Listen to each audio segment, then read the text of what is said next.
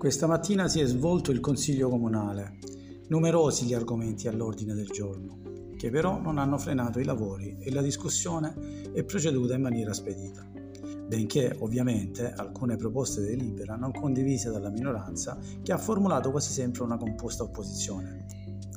Di fatto, la maggior parte del tempo è stato occupato per la lettura delle interrogazioni e delle risposte alle stesse e interrogazioni a mio parere spesso pretestuose quanto temerarie.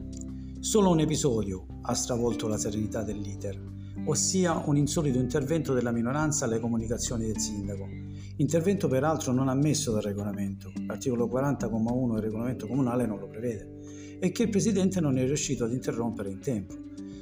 Ciò ha causato il disappunto del consigliere Antonacci, che ha cercato di intervenire per replica, ma è stato bloccato dal Presidente.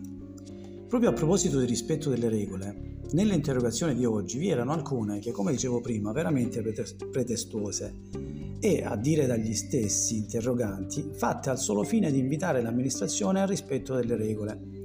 Regole che poi essi stessi non hanno dimostrato di saper rispettare, intervenendo sulle comunicazioni del sindaco e in consiglio peraltro. Comunque, tutto sommato un consiglio sereno ed equilibrato, che alcune consigliere della minoranza non hanno potuto apprezzare perché assenti.